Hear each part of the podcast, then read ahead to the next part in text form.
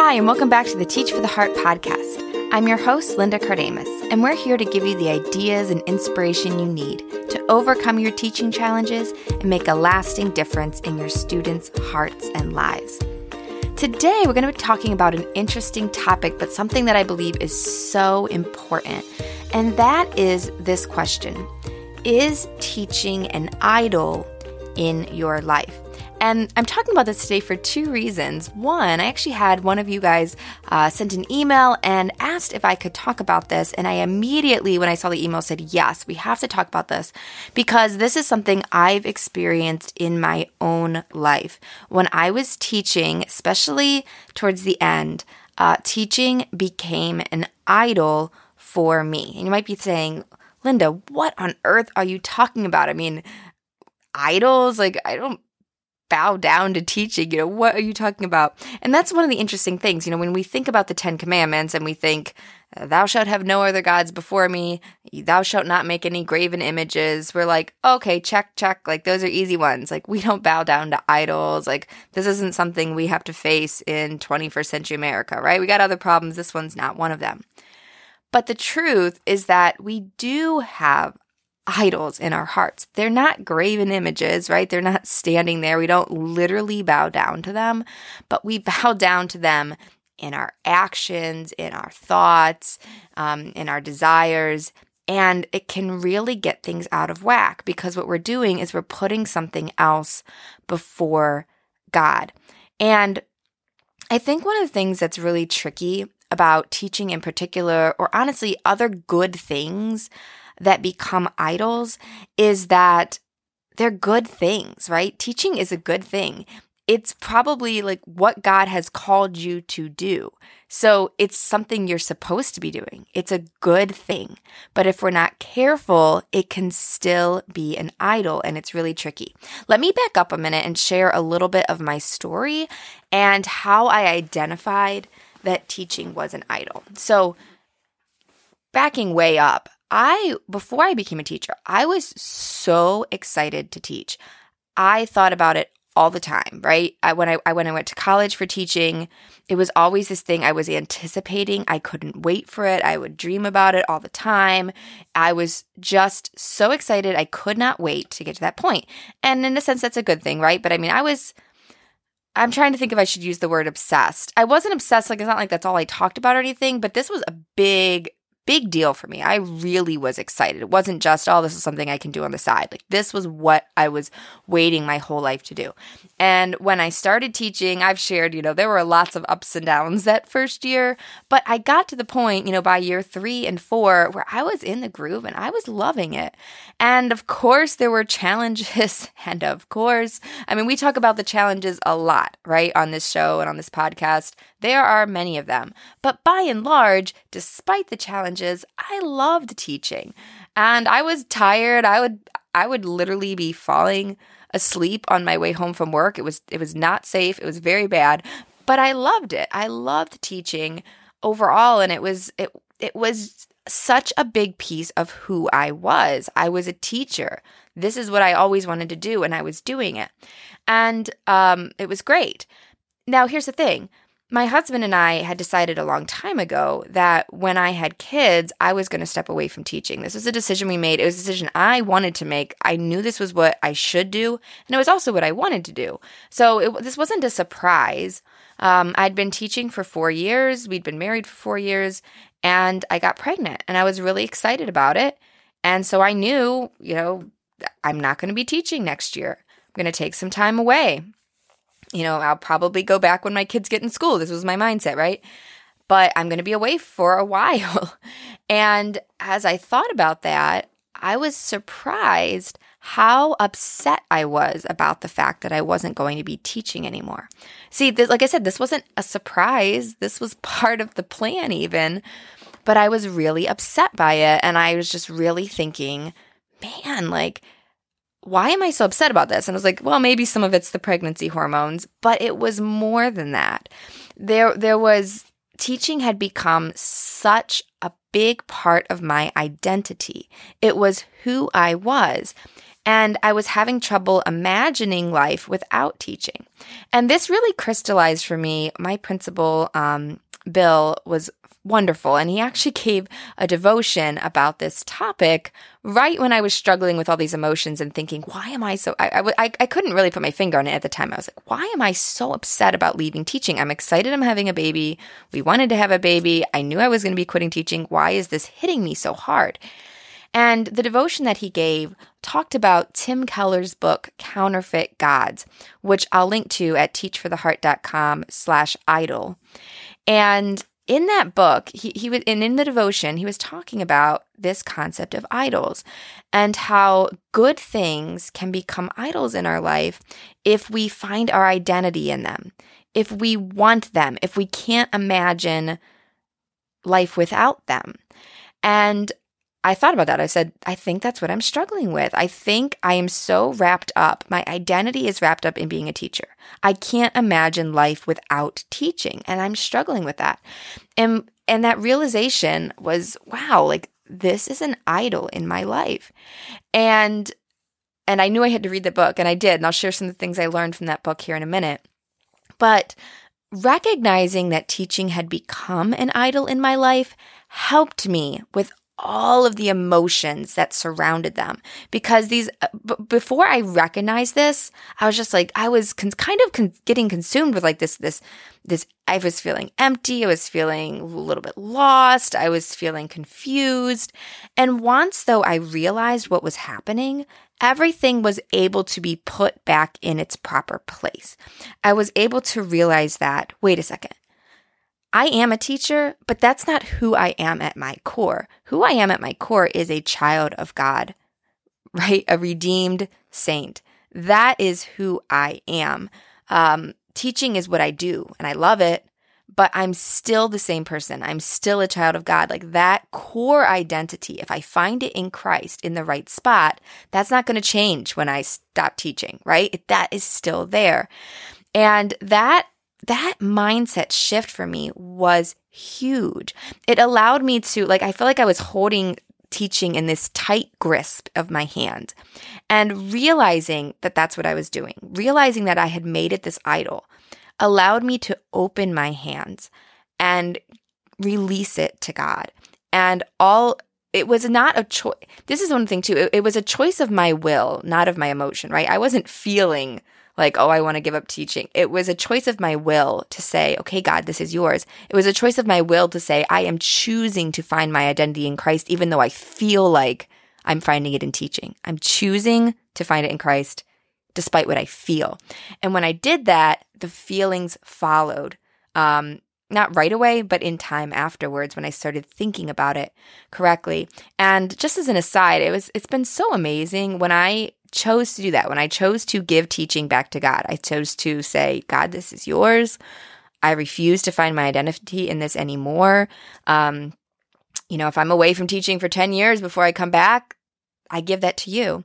And it's just so amazing how God worked because once I did that, in time, he gave it back to me in a different format that works for this time of my life when I'm home with my kids. And that's why I'm so thankful for Teach for the Heart. I did not plan this. I did not have this in my mind. God so graciously gave teaching back to me in a different format for a different phase of my life. And I honestly, I don't know if he would have done that if I would have held on to it as an idol. Uh, the fact that I had given it back to him um, I think allowed him to give it back to me, which I think is really is really cool. And even now, as I'm thinking about this, I'm thinking, you know, I got to be careful not to make Teach for the Heart an idol. And I think we can do that so easily. So, so there's a little bit of my story. Let me talk about a little bit with, with you. And the reason that I bring it up is because teaching can so easily become this idol in our lives without us even realizing it. You know, when you are in the trenches, whether things are going well or whether things are going good, teaching can become an idol. Sometimes when things are going poorly, it can be an idol because that they, they, consume so much of our time. Sometimes when things are going well, we can love it and it, and it becomes an idol. So, as I was reading the book Counterfeit Gods, which I highly recommend to you, for I, I, I as an aside, I identified another idol too. I identified the fact that my family had become an idol to me as well. Uh, but that's that's a topic for another day. But as I read that book, one of the things that was really helpful was that he put some tests in place to help you identify an idol. And there's three in particular that I wanted to talk with you about right now. And we're going to relate it to teaching, but you can use these tests to identify any idol that's in your life. So, one is the fact teaching could be an idol or anything could be an idol if you find your identity in it. And I've talked to you about this a lot. This was a lot of what was happening with me. But the truth is, we're not supposed to be defined by what we do or what we enjoy. We must find our identity in Christ. So when I felt like I would be lost if I wasn't a teacher, it was because teaching had become such a big part of my identity. And, you know, teaching is not just a job. It is a calling and sometimes an all encompassing one. So we get real wrapped up in it because we care, because we want to make a difference, because there's so much going on. But if we're not careful, we can become so engrossed in teaching that it becomes who we are instead of what God has called us to do. And so the question is can you imagine yourself not being a teacher? Or maybe better, what would happen if you weren't a teacher? Would you still be a whole person if you weren't teaching? Or would you feel like something was missing, like you weren't a whole person? And that's really the question. Um, because obviously, it's fine to feel like, oh, I'd miss teaching. I miss teaching. I do. But I am a whole per. I once I made, this mindset switch, I realized I am still a whole person without teaching. It's not like I'm, you know, I'm a, uh, this piece of me is no longer missing. And so that's the question to ask yourself Would I be a whole person without teaching, or am I finding my identity in this? So the first test is Do I find my identity in teaching? Would I be whole without it? The second test is It could be an idol if you won't let God have it. So, continuing the thought we had from before, imagine for a moment that God asked you to quit teaching. What would your response be? Now, you might be sad, but aside from the emotion, would you be willing to walk away if you knew that's what God wanted? Or does this very question fill your mind with panic and fear? If you're finding that panic creeping up at the very thought of not teaching, then it's a good chance that teaching is an idol. This really can manifest itself in a bunch of different ways. Think about this. How do you respond when you have trouble finding a teaching job and you're not sure if you're going to have a job for next year? Now, aside from the financial worries and all of that, if you're finding yourself terrorized at the thought of not having a teaching job, that could be a sign that teaching's an idol. What about when an evaluation goes poorly or you're not sure if you'll be asked to come back to teach next year? How do you respond to this? Do you demand God fix this right away because you have to teach? You, you can't imagine not teaching. Or are you able to trust Him and surrender your desires to Him believing that if he wants to take teaching away for a while, or if he wants to change your teaching situation, that that's okay, that you can trust him with it. And I think that's another thing with an idol. An idol is something we have trouble trusting God with because we hold it so dear to our heart and we're afraid he'll take it away. So once again, as I just said before, we hold it tightly in our grasps. We're not willing to hold it with an open hand. And that, like I said, that's an indication that it has become an idol. And we'll talk about what to do with that in a minute. The third thing um, is teaching could be an idol, or anything could be an idol, if you desire it with all your heart. So if there's something you want with all your heart, you just can't wait to experience it. It's probably an idol. You know, it's good to anticipate and look forward to the future, but if we want something so desperately that it's consuming our thoughts and passions, we are putting that up on a pedestal and often turn it into an idol.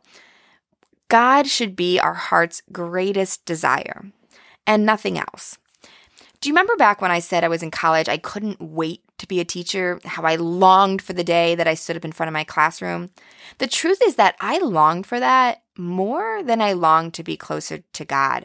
And I really think the seeds of idolatry were being sown all the way um, back then. So I, I, don't know what this looks for in your life, uh, what might look like for you, but you know, is there something th- that you're desiring with all your heart? Maybe you're not a teacher yet, and you you identify with how I feel. Maybe there's a certain teaching job, or a certain teaching situation, or a certain subject that you want to teach, or a certain class, or this ideal you have in your mind. Or maybe it's simply the ideal of being like being a phenomenal teacher. And it's, once again, these are good things to desire, right? It's not wrong to desire them, but is that consuming you? Is it filling all your thoughts and passions? If it is, then that's a sign. And just to be clear, you don't have to have all three of these for something to be an idol. Just one of them um, can help you identify it. If you're failing even one of these tasks, uh, tests, then chances are teaching is an idol for you. So once we identify uh, idols, um, we have to root them out. And rooting them out is not simple. Uh, and we could talk about this forever, but just to keep things simple, I'm just going to share three short steps, not easy, but short steps uh, to dethrone an idol. And step one is to identify it for what it is. So that was the first step for me. And if you're fine, if you, if teaching is an idol for you, that's the first step for you. Realize it's an idol. Call it what it is. I have allowed teaching to become an idol in my life. Saying that is the first step to dethroning it, recognizing it for what it is. Second thing you must do is consciously choose to no longer allow them to be idols. I've talked about this. I decided I would no longer find my identity in being a teacher. And here's the thing about this step. You actually, I said it's not easy, but it actually is easier than it sounds because don't overcomplicate don't overcomplicate this step. This is a choice of your will, not of your emotions. Okay. So when I said I am choosing not to find my identity in teaching, I still felt like my identity was in teaching. I felt like I don't know what I'm going to do without this. I felt all those emotions, but I made a choice of my will that I was not going to think that way anymore. I was not, I, I chose my identity as in Christ, not teaching. And the the emotions eventually followed. So here's the thing emotions are important, but we cannot. Um, sometimes we put way too much emphasis on them. Okay. So when you're looking at a decision like this, you could struggle for weeks and months trying to get your emotions in line, right? Trying to say, well, I, I, I still feel like this. I choose of your will and let your emotions catch up. Does that make sense? So I made a conscious decision even though and you need to do that too. Whether you're feel whether you have the feelings or not your feelings might be in agreement with your conscious decision they might not be but let them catch up eventually. Make a conscious decision of your will. I am not going to let this be an idol whatever that looks like. Either i'm not going to find my identity in this or i'm choosing to let god have it. Um you know that or i'm choosing to desire him more than I desire these other things. These are conscious choices, even though we don't feel it. And just to go back to the one about not letting God have it, like what does that actually, or what does that look like to choose this with your will? Um, I will tell you one other idol that I identified when I went through this process was my husband. And now I would almost expand that to my children. And it was the fact that I couldn't imagine living without him. And the thought of, you know, what if God showed up and said, you know, I want to take your husband? How would I respond to that? Right. And I thought it, it filled me with terror. Now, honestly, the thought of something of losing my husband or one of my one of my children is still like something I I struggle to think to think about. It's not helpful to think about. But whenever those thoughts come, I have to make a conscious choice to open my hand like I was saying, to not grasp that so tightly, but to choose to open it. And to go back to teaching, I think what that what that would be is, you know, if you're holding on to your desire for a certain job or a certain class or a certain grade or a certain teaching situation or a certain whatever, to just open that, choose to open that hand and say, God, I still really want this, but I'm not grasping it tightly. I'm choosing to let you decide and I'm choosing to want what you want, even if my emotions are not in line with that. I, I hope that makes sense a little bit. Um, so, number one, identifying them for what they are idols. Number two, consciously choose to no longer allow them be idols. And that goes back to kind of which test you're failing, and then, you know, go back and make the right choice there. And then number three, choose to find fulfillment and joy in Christ. Remember, the whole problem with idols is that they replace the role Christ is supposed to take. He is supposed to be our fulfillment, our joy, our passion, and our strength. So when we allow Him to fulfill His rightful roles, our need for our idols quickly diminishes. It doesn't mean we don't value these things or that they're not an important part of our life, but this is the great thing. When we choose to find our fulfillment and joy in Christ, everything else is back in its proper perspective. We can face the ups and downs of teaching with joy and peace because that's not where our identity is. We can face challenges and fears and difficulties and and we are secure in our identity. We are secure in our relationship. We, our fulfillment and joy is there despite what's happening around us. And it makes us, this might be, sound counterintuitive, but it makes us better teachers. It makes us better parents, better friends, better spouses because we've found our fulfillment in Christ and our role that he has given us to do is now in its proper place. And and all those negative emotions um, are much our emotions, like I said, remember I said about the emotions, the emotions catch up with this. And when our emotions catch up, then every, like I said, everything's in its rightful place. We're not, the roller coaster is not so, it, it's still, there's still a roller coaster, but it's more like those little hills at the end rather than those huge ones in the beginning, um, because our emotions are anchored in this truth that our fulfillment is in Christ. Okay, we've talked about a lot today, and I know it's been a little bit of a heavier episode, but I, ho- I hope it's find it helpful. I hope it's something that you can think about and mull over, especially if some of these things resonated with you. Some of you, this this is this isn't it's not a problem for you. You probably have other idols, um, but if teaching is your idol, um, then definitely think about this. If teaching's not your idol, then ask yourself, what is? You know, what, what does answer those questions? What am I finding my identity in? What is it that I'm holding on to? Um, and is there something I'm desiring with all my heart? I want to share one other cool video and song with you, but let's pray first and then I'll share that with you. Father, thank you so much for your great goodness and grace towards us. And I pray for each teacher listening to this right now. Thank you. Thank you for showing me this idol in my heart. And I pray that you'll continue to reveal idols to me. And I pray that you'll reveal idols to these teachers that are listening. I pray that you will show them your truth, show them that you are all they need, show them the place, the important place that teaching has in their lives, but the proper place that teaching has in their lives. And just, I pray that they will, if teaching has become an idol, that you will help them um, by your spirit to root it out and to put yourself on the throne and that they will be able to enjoy teaching to its fullest uh, because of that, because you are in the rightful place. Give grace and strength for this week, Lord. In your name we pray. Amen. Before we go, I wanted to share the song that I mentioned before. It's a song by Jimmy Needham called Clear the Stage, and it is absolutely phenomenal. It talks about these exact things and it really just encompasses it so well. I could rave on and on about it, but I won't waste your time. I really want you to go over and check it out. I embedded it in the post at teachfortheheart.com slash idol, I-D-O-L, and you can check it out there. Um, you definitely, if, if this is something that's resonating with you, you will find that song helpful. I listen to it all the time and I still find it super convicting and super helpful. Thank you guys so much for being here. Uh, once again, you can also get that book, Counterfeit Gods, over at teachfortheheart.com slash idol. Hope you guys have a great week, and I look forward to seeing you again soon. In the meantime, keep growing, keep striving. You really are making a difference.